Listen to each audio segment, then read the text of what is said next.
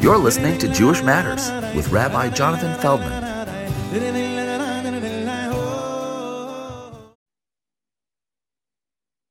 Good evening. Welcome to the Jewish Matters podcast. And tonight, in our Great Jews series, we're going to speaking about Rav Shlomo Goren, the first chief rabbi of the IDF, of the Israel Defense Forces. And Rabbi Shlomo Goren's life really embodied uh, the beginnings of Zionism. He grew up on a farm in the Galil after his family made Aliyah, and they were farmers. Then he moved to Jerusalem, uh, became a great Torah scholar, child prodigy, really, became the first chief rabbi of the Israel Defense Forces right in 1948 before the state, and then became known to be the rabbi who was there at the liberation of the Kotel blowing the shofar, and then in Hebron as well. So he scanned, spanned from before the state until really 1967, and then became the chief rabbi of Israel.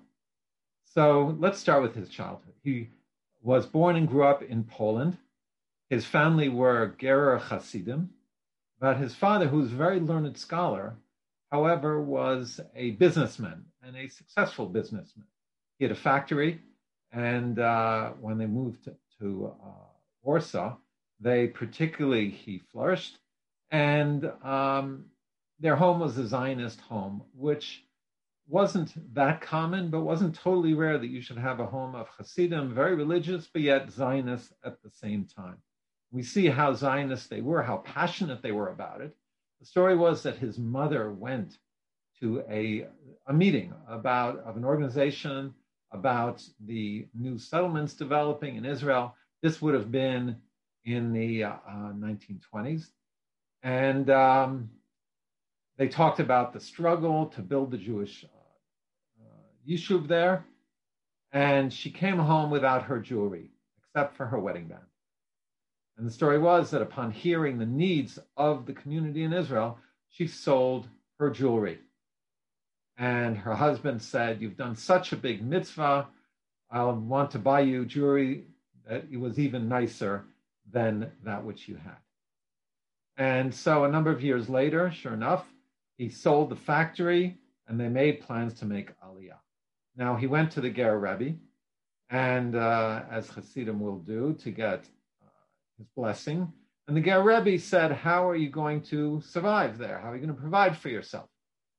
And uh, the meeting was over. The Ger Rebbe's attendant said, that means the Ger Rebbe's saying you should not make Aliyah. And so he was about to drop the project. His wife said his, uh, that uh, I have a Rebbe too.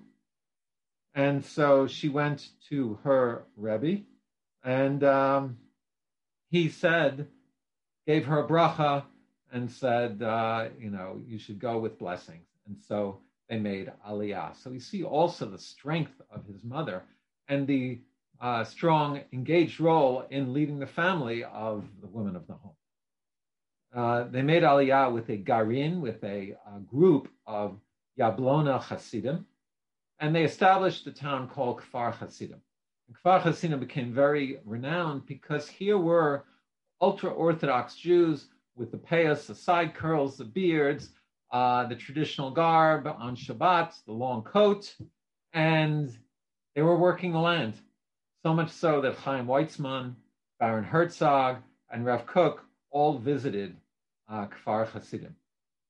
And um, uh, they had bought land with the uh, revenue from the factory. But upon arriving, they found that the land was not uh, workable and not livable. It was a swamp. And so, in addition to working the land that they were portioned, his father worked on draining the swamps as well, which eventually he would succeed. However, uh, the dilemma came that uh, the, uh, well, before we even get to that, uh, as they were draining the land, they lived in tents. And the stories were uh, that this was all very trying, of course. One night, it was a terrible storm uh, the rain blew down the tents. Everything was all over the place. And what did the Hasidim do? They got up they started singing and dancing, and they were dancing the rest of the night.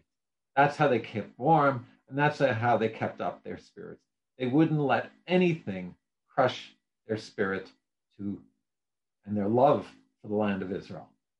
And um, uh, Rabbi Garanchik, which was their name, uh, Rabbi Shlomo Garanchik said, I will remember that night as long as I live. How the joy never left from the Hasidim's hearts. Uh, in the huts, they had to put bowls under the, uh, the legs of their beds full of water so that the scorpions wouldn't climb up onto the beds and bite them. And Garanchik was an unruly child. He uh, preferred to be out in the fields than in the classroom. He would get into fights with the local Bedouin, fighting them off to uh, protect the land. And uh, he was a, a, very unruly kid, but he said that uh, the suffering and the connection to the soil was imbued in him and gave him a love of the land. His mother was renowned for baking pita bread. She dug a hole, put rocks in it, and this pita bread, Rav uh, Chaim Weizmann, when when he uh, when he visited, tasted it, and talked about how great it was. But really, life was very difficult, and they survived by um, before the holidays. Their family from the United States would send ten dollars to the family, and that really uh, kept them going. But unfortunately, the cooperative through which they had bought the land went bust. So in effect, it meant they lost their land. The other Hasidim who weren't as accustomed to hard work were uh, really broken. Uh, the Ko- Koznitz Hasidim, who were from the countryside actually, were already farmers and they survived in Hasidim. But over half of the Hasidim went back um, and they reached the end of their resources. So his business associates in Poland offered uh, his father to uh, to extend a loan to rebuild a new factory and that they would guarantee him business from the factory. His father went to his mother, the parents had made Aliyah as well, the grandparents, and she said that uh, we will live here or we will die here. If we live, we will live in the land of Israel. If we die, we'll be buried on the Holy Land. And she refused. She said, We're staying here and that strong will is what saved their lives because uh, none of their families survived the Holocaust. And um, uh, undoubtedly, they, pro- they would not have had they gone back. But given the circumstances, they wound up moving to Jerusalem. And this really gave uh, the young Shlomo Garanchik the opportunity to start learning Torah. The story was that he went to the Kotel. And at the Kotel, he was overwhelmed by a feeling, by the presence of the Shekhinah, by the feeling of the divine presence at the Kotel, and by the feeling that he wanted to dedicate his life to, uh, to God. And that's where he started learning more seriously. And his life completely changed from the unruly, rowdy kid uh, to the Torah scholar. And he quickly adopted himself to that, to the point where a couple of years later, uh, when he was ready to go to yeshiva, his father brought him to the Chevron Yeshiva, one of the great Talmudic academies of the time. And the, uh, the head of the school said, You know, we're not a kindergarten here. What do you want me to do with this kid? The father said, Just test him. And sure enough, he uh, had incredible knowledge, memory, comprehension of the Talmud at 11 years old. He was the only child to be bar mitzvahed in the yeshiva and um, showed great promise and intellectual acumen. Uh, he wound up publishing his first book at the age of 16, which is unprecedented for a Torah scholar. He and he was given rabbinic ordination at the age of 17. And he would go through at least 12 pages, sometimes 24 pages of Talmud a day, knew it all. He was the first one in the study hall, the last one out at night, slept very little, and really his whole life was Torah. Um, he, uh, his family, and he were fortunate enough to have several uh, sponsors. Uh, one of them who set him up in his house with a Beit Midrash, with a study hall. he built a study hall in his house. He wanted someone studying there, and he uh, he asked young Shlomo if he would go study there. He said, as long as you provide me with every book, whatever books I want. He said it's a deal. The books were shipped there, and he sat and studied there. He also, uh, Chaim Bialik, uh, the Yiddish poet, uh, the Hebrew poet, uh, developed a liking to him and also sponsored his book and other and a vacation. And he took a vacation in the Carmel in the mountains near Haifa, and that's where he first met Rabbi Avraham Yitzchak Kook, the first chief rabbi of the Yishuv of uh, the Jewish pre- uh, community in Palestine. And Rabbi Kook was a great saintly individual, also with a very broad uh, perspective. You can listen to the whole podcast on him, and was unique in terms of being part of the ultra Orthodox religious community and yet very pro Zionist and very linked to the uh, secular Zionists and uh, made an effort to go out and meet them and to bring his message to them. And Rabbi Goren very much identified with this. But he also saw in him the great piety. The story was that at the inauguration of the Etz Chaim Yeshiva, uh, he was the last to speak. As he got up to speak, one of the uh, zealots who was anti Zionist yelled him down, would not let him speak. The British police came and arrested him, took this rabbi away, and Rabbi Kook said, I will not continue my speech until you let him go free. He had been hounded, and yet he uh, was concerned for this person who was now in prison. And so, um, in his model as a rabbi, as a thinker, as a pious figure. All of this impressed Rabbi Goren very much. And he also, following Rav Kook's path of openness to greater knowledge, he went to Hebrew University. And the rabbis in the yeshiva were not happy with it, but when he was in the university, he c- continued going to the yeshiva as well and would get his 12 pages of Talmud a day covered. In, in Hebrew University, he would not study Jewish studies, but he studied philosophy, um, science, liberal arts. He wound up marrying the one of the greatest students, the primary student of Rav Kook, the Nazir Rav David Cohen's daughter, uh, and uh, she, uh, we will see, she was with him in all of his endeavors and all of his tribulations. So uh, his father-in-law, just to understand who he was, uh, he took upon him the customs of Nazirut, of not cutting his hair. And he was a, also a great saintly figure. The story is when the British came in to search his house looking for uh, people in the underground, uh, the British officer stared at him, was face to face with him with the piles of books and his hair and the beard and the saintly eyes, and they say that he fainted. And he said, that uh, he thought he saw an apparition of you know who, of uh, Jesus. So uh, this is who his father-in-law was. Now, when the uh, siege of Jerusalem began in 1947, even before the state of Israel, uh, they were being attacked, and he wanted to help defend the city. And they told him, as a rabbi, you're exempt from doing military duty and he spoke to his wife and he said to her, They are going to protect our lives and die defending us. I have to enlist and participate in defending Jerusalem. And she agreed. She was supportive of it. And though what he agreed to was that he would continue his studies all day and he would spend the night on guard duty. When he slept, I don't know. But guard duty meant rain or shine uh, in, the, in, the, in the pouring rain. Sometimes he didn't have a coat but he had a very strong constitution. They would give him a gun, but they told him, you can't shoot.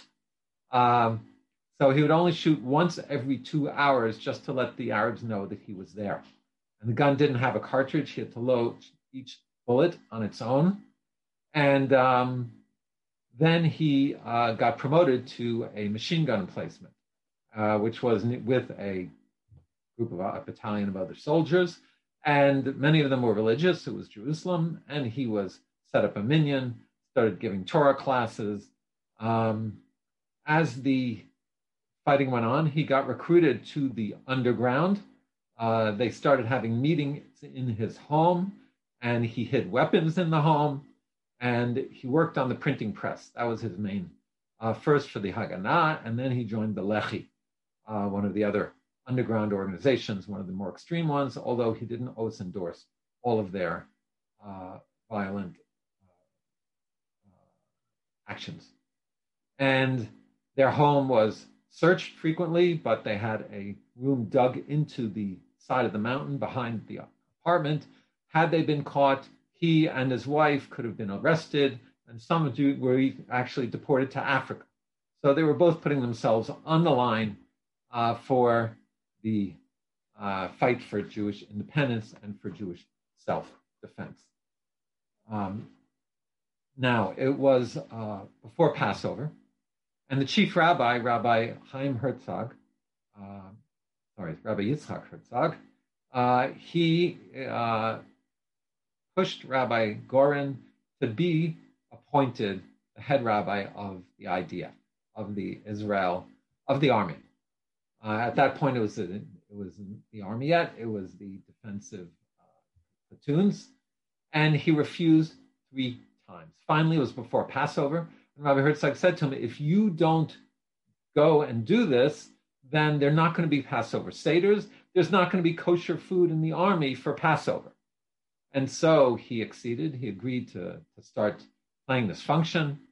He got yeshiva students to volunteer to kosher 36 kitchens and to start setting up Passover Seders. Now, they didn't have enough matzah uh, in Jerusalem, which was under siege. And uh, the governor of Jerusalem was going to send the matzah to the religious people in Jerusalem. And Rabbi Goren said, no, this is the first time in thousands of years we have a Jewish army defending a Jewish state, and they have to eat matzah. How are they going to have the merit to liberate Jerusalem without eating matzah? And so the matzah was divided up. The governor didn't agree. He broke into the warehouse, took the matzah, and distributed it. Uh, he also was always very resourceful. He found out one of the monasteries grew lettuce in their courtyard. He bought all the lettuce and used that for the Seder. And the yeshiva students went from one post to another, running Sidorim uh, under the under the danger of sniper and mortar fire. Uh, ben Gurion came to Jerusalem to the main Schneller base, and it was so crowded that everyone had to stand and to get uh, Ben Gurion out, they had to pass him over their heads. There was no room to move. And Ben Gurion actually said these words of the first uh, Passover Seder in a free state um, for the Jewish people that we had celebrated in 2,000 years. And the British left behind now. Rabbi Goren had many other tasks which came his way as uh, de facto uh, head of the IDF, rabbi of the IDF. Uh, one was the kosher, kosher in the kitchens. Uh, they didn't even have enough fuel. They koshered pots with gasoline. He had to use uh, leniencies and find innovative ways in wartime. Uh, the British had left behind all of this packaged beef, which wasn't kosher, obviously. So he had to decide what do we do? The soldiers uh, needed strength to fight. But he ruled that no, the soldiers could not eat the meat. They had to be eating kosher. Uh, so the meat was used for the old and for the infirm. Even though Maimonides says well, when you go out to war, you can eat whatever's there, but this was on home turf. Rabbi Goren once again felt that uh, the inception of a Jewish army should start off on a good. Questions of Shabbat. What do you do with an army on Shabbat? So obviously, uh, the defense posts uh, if there was an attack or if there was an offensive to be launched strategically, uh, the danger to life overrides the Shabbat and one defends oneself. But uh, the precedent was that training maneuvers would not be done on Shabbat. Only the necessary was done.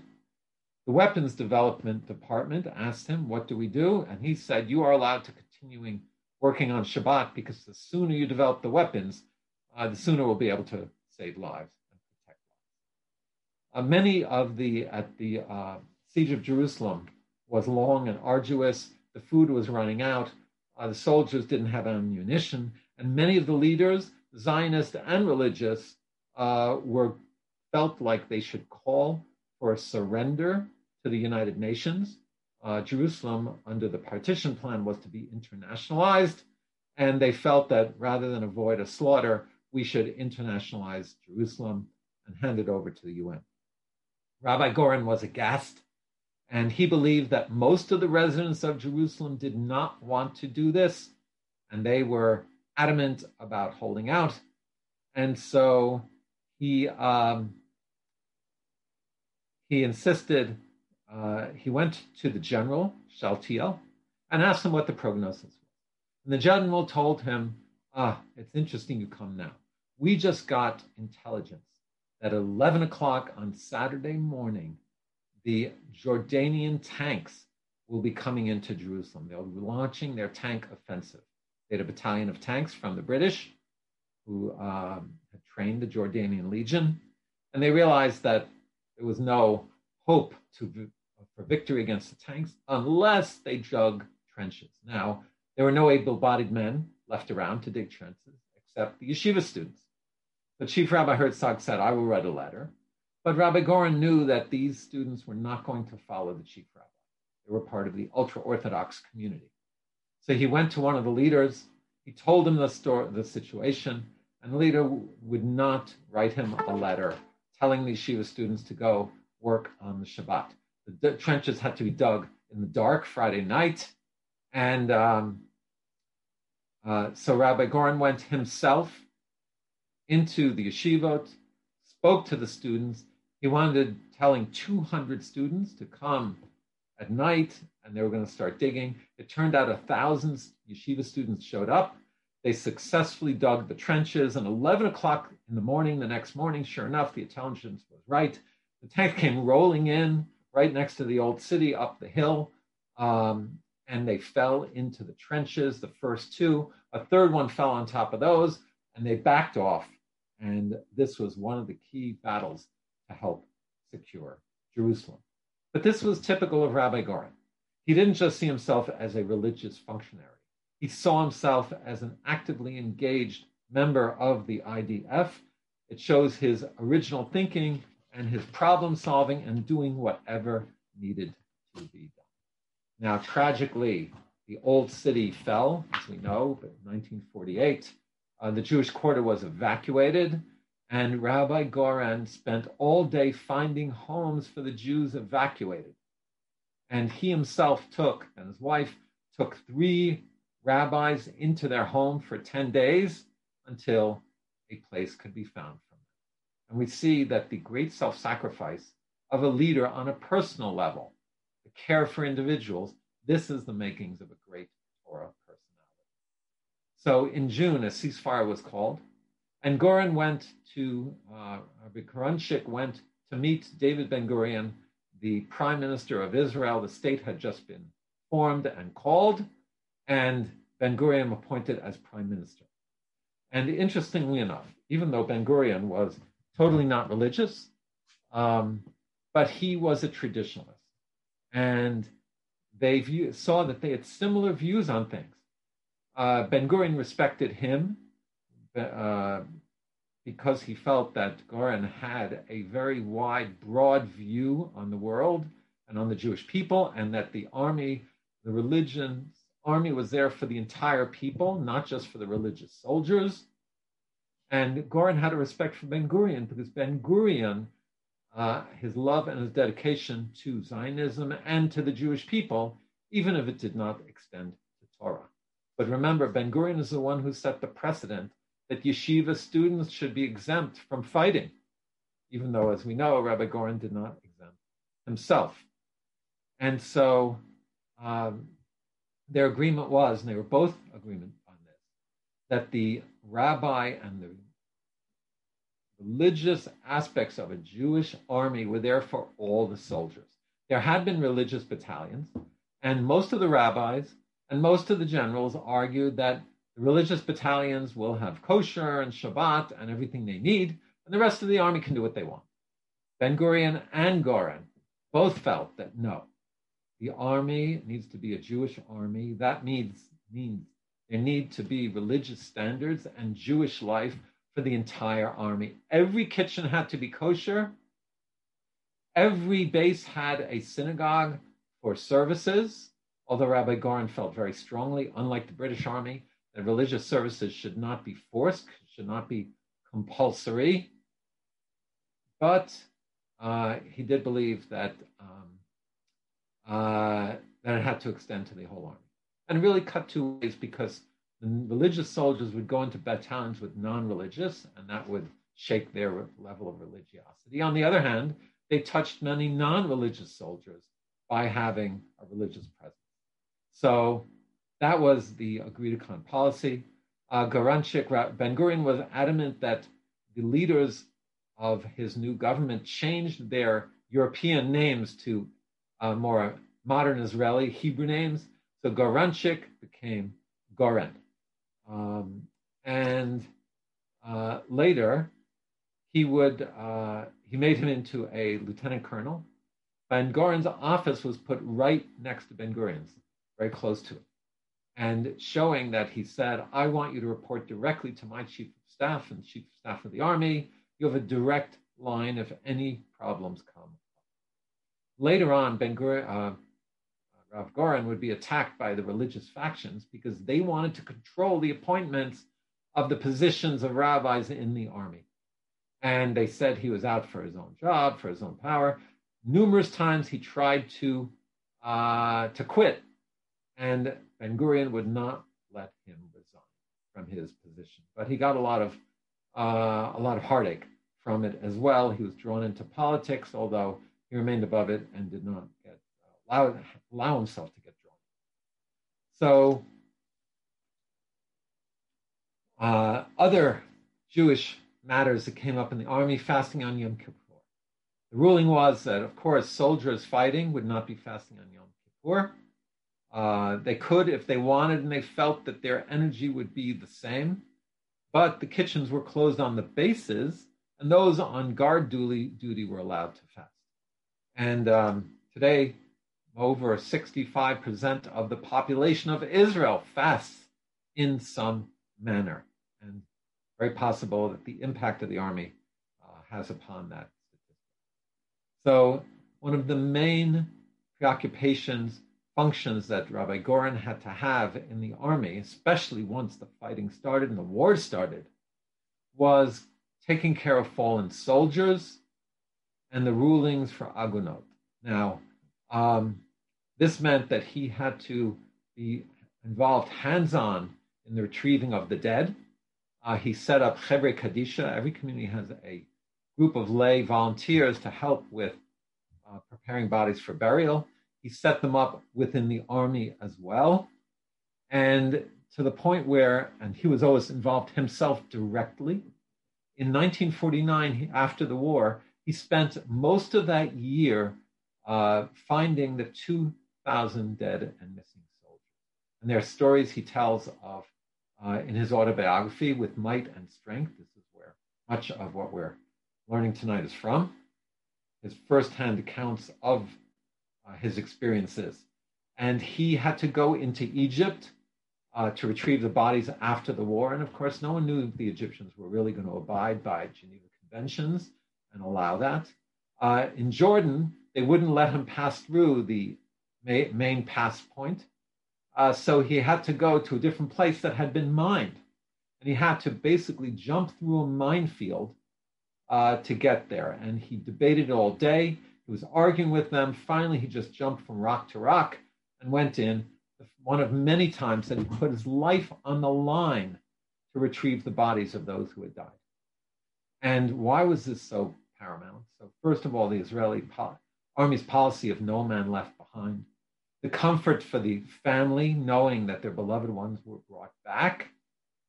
And most importantly, in Jewish law, if the husband, if it's not, uh, if it's not shown, proven that the husband passed away, the wife cannot, the widow cannot remarry. So this work was vital, and um, There are times where he talks about how grueling it was emotionally to do it. Others dropped out, but he just persevered. He also was involved in the burials, and this is when they set up Mount Herzl, uh, which was the bur- burial place of Theodor Herzl, the founder of Zionism, became the military cemetery, which it is to this day. And he, uh, I'd like to share with you some of the prayers, some of the uh, words of consolation that he gave to the families.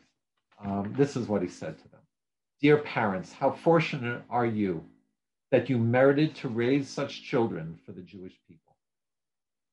It is thanks to them that the state of Israel has risen, and thanks to their pure blood that it was spilled, that we have, were redeemed and are here today. And the debate came up in 1949 of when to set Memorial Day, the anniversary of uh, the year, the setting up of the Jewish state. So this was debated for a number of weeks. And finally, it was three days before Yom Ha'atzmaut, before Israel Independence Day celebration. They felt there had to be a memorial before the celebration.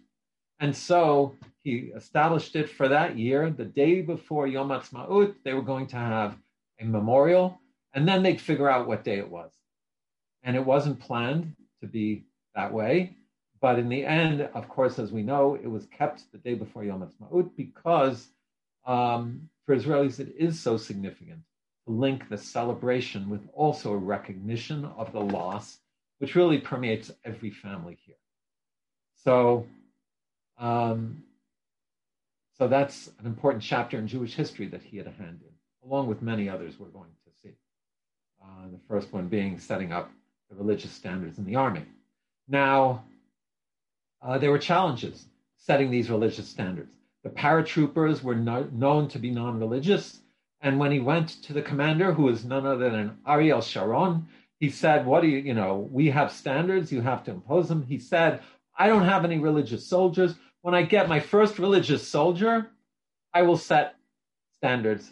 I'll allow you to come in and kosher the kitchens. So Rav Goren said, Fine, you have your first religious soldier. It's me. I am joining the paratroopers.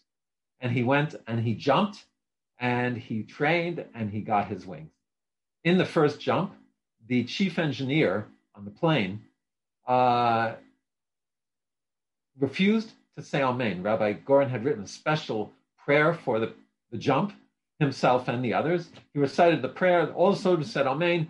This one, chief officer refused, and they all jumped. When he landed, the chief engineer broke his ankle, and he went to Rabbi Goren and said, "You were, I was wrong, and I will now make sure all the kitchens are kosher." So uh, Rabbi Goren actually, on his last jump, broke his leg as well, but a few weeks later, he was back up and back in action. There are many amazing stories about Rabbi Goren, but I'd like to focus on the ones that centered around the, the main wars. We talked about 48, uh, 1956, the Sinai campaign. So, uh, a number of six months before, a man came to him and he said to him, Rabbi, I had a dream. And in the dream, I'm a shofar maker. I'm actually a shofar maker. In my dream, I was told to go to Turkey, buy the horn of a certain animal, which was very large, and make a shofar for you to blow on Mount Sinai. Now, Mount Sinai was in Egypt, and no one had any dream that Israel would have anything to do with it. But sure enough, 1956, Israel took the Sinai Peninsula for the first time. Rav Goren went up on Mount Sinai, blew the shofar, and then Israel wound up giving it back until 1967 when they took it again. Now, in 1967, uh, Rabbi was in Australia, and there was the shadow of war, so he made plans immediately to fly back and he said to them, God willing, we should all hear good news as I will uh, blow the shofar at the Kotel. And once again, no one had any idea uh, that Israel would even survive, let alone be in Jerusalem. So when he got back to Israel, he found out that two religious cabinet members were holding up the vote to go to war. That's what uh, Rabin told him. And uh, they tried to bring Ben Gurion back, who uh, as prime minister, and it's a good thing it didn't. He refused because he was totally against war. He said it's going to be a disaster. Levi Eshkol, the prime minister, made a speech on the radio that was very faltering and morale was down. And then when they asked Rabin, are we going to win this war? He was, well, we have a chance maybe. So uh, morale was down. Uh, Levi Eshkol was shaky about going to war. And Rabbi Goren said, I have to see myself what's going on. So he went to the head of the Air Force, who said, Yes, we have a plan. We're going to take out the Egyptian Air Force in the first three hours of the war. He went to the head of the tankers and he said, We're going into uh, crush their forces. We are going to win. He went back to the ministers. He told them they voted for Moshe Dayan to be defense minister, and Dayan was very pro uh, moving the war ahead, and they decided to attack. And once again, Rabbi Goren played a vital role in this milestone in the history of the state of Israel. Um, right before the war, Rabbi Goren went to the tank brigades on the front lines. He wrote a special prayer for them. He gave them words of encouragement. And as he was driving with behind the first wave of troops, his troop carrier was hit. Everyone in it was injured except for him. And he was with a Torah scroll if you look at the graphic for our podcast, you see him carrying his Torah scroll, which he often did. Uh, and he uh, was thrown out of the half track. He found a ditch, dug himself in, covered the Torah scroll, and lay there for almost the entire day of the battle. When the battle was over, he came back to the camp, and of course, they were overjoyed to see him. Uh, but he never backed off, and he viewed that moment of being saved in that half track, and many others being injured and dying, as God's providence, that God was always looking out after him, and he never uh, looked, uh, took, made his own personal safety come first. He was always there on the front lines, encouraging the soldiers. And actually, the law of the Jewish king is the Jewish king led the soldiers into not was at the back of the troops. when he heard the front was starting in Jerusalem, he immediately drove there. Uh, he went to Motta Gur, who was the commander to take the old city, and he said, "We have to go into the old city and take it." And Gur said, "That's not my orders." And Gur said, "And this is a historic occasion. We have to go anyway." And unlike Ariel Sharon, who would uh, take chances and uh, mount offensives even against orders, Motta Gur would not do it. However, uh, he told him to go to speak to Eshkol. Eshkol was primed to understand that they could take the old city. So when Menachem Begin brought it up to the cabinet, Levi uh, was primed and knew that Motta Gur, the main general in Jerusalem, was, was ready to do so. So that morning at eight o'clock, he advanced to Lion Gate with the soldiers. Along the way, they picked up uh, Yossi Ronen, recorder for the army radio, and this will be significant. Uh, we'll talk about it in a minute. And as they were running up to Lion Gate, which is in the back side, on the western side of the Kotel of the Temple Mount, um, there's a long road with two uh, two uh, stone walls, and the soldiers were hugging the walls, and Rabbi Goren was in the middle of the street blowing the shofar, and they tried to say, grab him and pull him over, and he didn't care. He was running right down the middle of the street, blowing the shofar and um, ready to uh, to take over and liberate the Temple Mount and the Kotel. Uh, they got to the Temple Mount, uh, and he said, "Come, I want to go with the sappers to clear the dome of the rock of any bombs, because Jews are not allowed into the place where the actual temple was." And he knew this would be the only time he'd have the opportunity to go into the place where the Holy of Holy was. And they went in there, uh, on the te- side of the Temple Mount, they davened mincha, the first prayer service, and then they went to uh, liberate the Kotel. So two of the soldiers found the way path down. They broke open a stone gate and they came to the Kotel and they were crying the famous uh, words through army radio, Har Habayit Bayadenu, the Temple Mount is in our hands. And he blew the shofar at the Kotel and it says that in the Messianic times, the voice of the shofar will go from one end of the earth to the other. How can we understand that? Was this a miraculous occurrence? No, it was uh, through the army radio. It was broadcast and then to the rest of the world. So after 10, 29 years, he was at the liberation of the Temple Mount and the Kotel. Then he moved on to the next place. He moved on to, he drove, started driving south. He went to Kever Rachel, the tomb of Rachel, where he had been a few decades before when he'd gone to, to find, to get back the Jewish bodies. His driver had convinced the Jordanian guard to let him go to the tomb of Rachel. So he knew where it was. He went there and he broke open the door. There was an inner door with a bolt he couldn't get it open, and all of a sudden the key comes flying in the door. Was this a miracle from heaven? No, it was the gatekeeper who heard them breaking in at midnight and who gave him the key.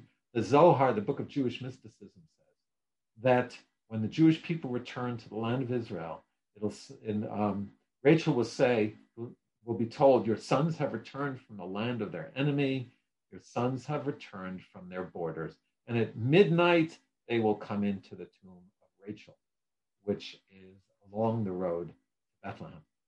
And um, right at midnight, they finally got the key and they opened it up.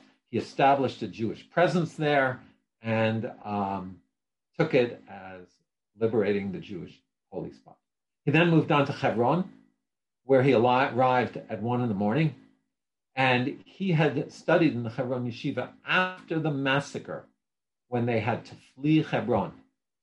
Uh, the British forcibly evacuated uh, all the survivor Jewish survivors after, in 1929 after the Arabs massacred 65 Jews in Hebron.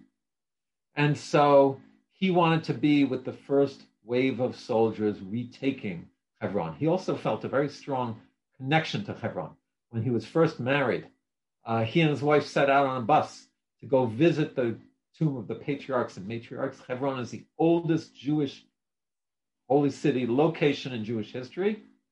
And uh, on the bus, they start to realize that it was very dangerous.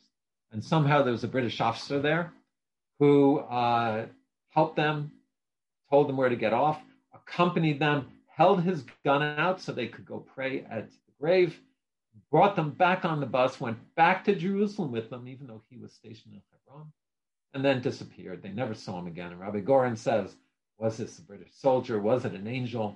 But he always felt a strong connection to this spot. So he's with the first wave of soldiers at 6:30 a.m. going into the town. He finds the reconnaissance unit. They wave him forward. He goes forward, and there's no soldiers. There's no tanks. But what he does see is white sheets hanging from all of the windows of Hebron no one on the street. And the Arabs were terrified that the Jews would take revenge for the massacre in 1929. And the Jews that were massacred in Gush also was done by Hebron Arabs. And so he drove into the middle of the city.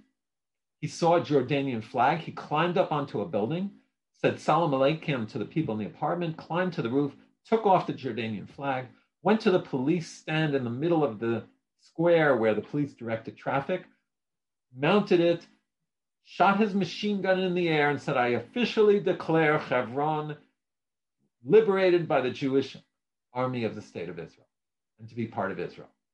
And he individually, single handedly liberated Hebron. Then he moved on to the graves of the patriarchs and matriarchs, a big stone three story building. Same thing, wooden gate, uh, metal gates. He tried to shoot through one unsuccessfully, and they call it Rav Goren's holes on the gate. Uh, and finally, a tank came with a crowbar. They crowbarred the door off the hinges. He entered in there, set up a synagogue, prayed with the soldiers, and established Jewish presence in our original uh, patrimony of the graves of the patriarchs and matriarchs, the place Abraham had bought himself with his own money. And he then went to the mayor Hebron, wanted to come to him, and he said, "No, we're not surrendering. You're not surrendering in this holy spot." And he went to him. The mayor of Hebron was terrified um, that they would all be kicked out, but Rabbi Goren accepted their uh, their surrender, and he the mayor told him, "I was the one who helped the 11 wounded soldiers in the Gush who brought them to the hospital. And Rav Goren knew that story to be true, and so uh, he accorded him um, that wish to be the one who would surrender uh, the town to the Jewish army. And um, Rabbi Goren says, though, that he wished there had been a battle so that they could have taken and brought justice uh, and revenge to the Arabs who had killed the Jews in 1929. But it was not to be. Um, the history of these holy sites was that Moshe Dayan uh, gave the order to remove the synagogue from this holy Jewish place and to remove the Israeli flag. When Goren heard about it, he went in the middle of the night to Dayan. He called him up. He said, The flag, I don't care about. It's a political symbol, but I'm not removing the synagogue. We are staying in our holy place. And the only thing Rabbi Goren regrets is that he didn't take a stand and make a fuss for the Temple Mount in Jerusalem. So, sure enough, uh, Moshe Dayan relinquished for Hebron, and to this day it is shared by Jewish and Muslim worshippers. But the Temple Mount was given over to the Jordanian Waqf, uh, Muslim officials.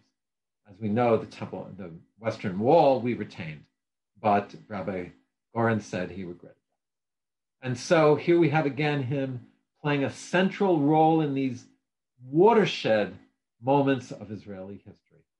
Afterwards, uh, he became the chief rabbi of Tel Aviv, but even then, he still remained the rabbi of the army.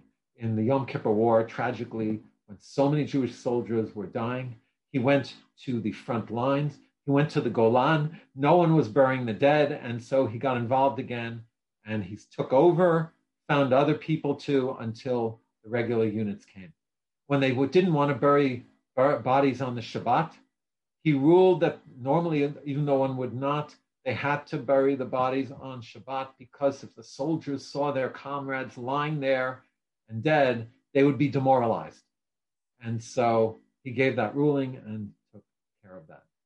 And uh, as the then he went down south as the soldiers were crossing into the Suez Canal. He asked to um, be able to speak to the soldiers and say a prayer and lift their spirits. And his speech was broadcast across all 150 115 kilometers of the front in the Sinai. And Israel would eventually win the war uh, with the loss of much blood. And Rabbi Goren, the rest of his years, uh, took an absolute stand on the Jewish heartland, on uh, Jerusalem, Hebron, Judea, and Samaria. He was totally against giving back any land, uh, land for peace, whatever the condition. He was an absolutist about his love for the land about his belief that Jewish power had to be exercised uh, with the Spirit, with the Torah, within the pur- pur- purview and guidelines of the Torah. And he, in a sense, had the role when Jewish armies would go out to war, they would have a high priest anointed for the army. And he played that role, and he saw that the spiritual well being of the Jewish people is what would ensure their military victory, the defense of our country, and the well-being of the future of the Jewish state and the Jewish people. So, towering figure, incredible Torah scholar, brave soldier, uh, inspiring leader,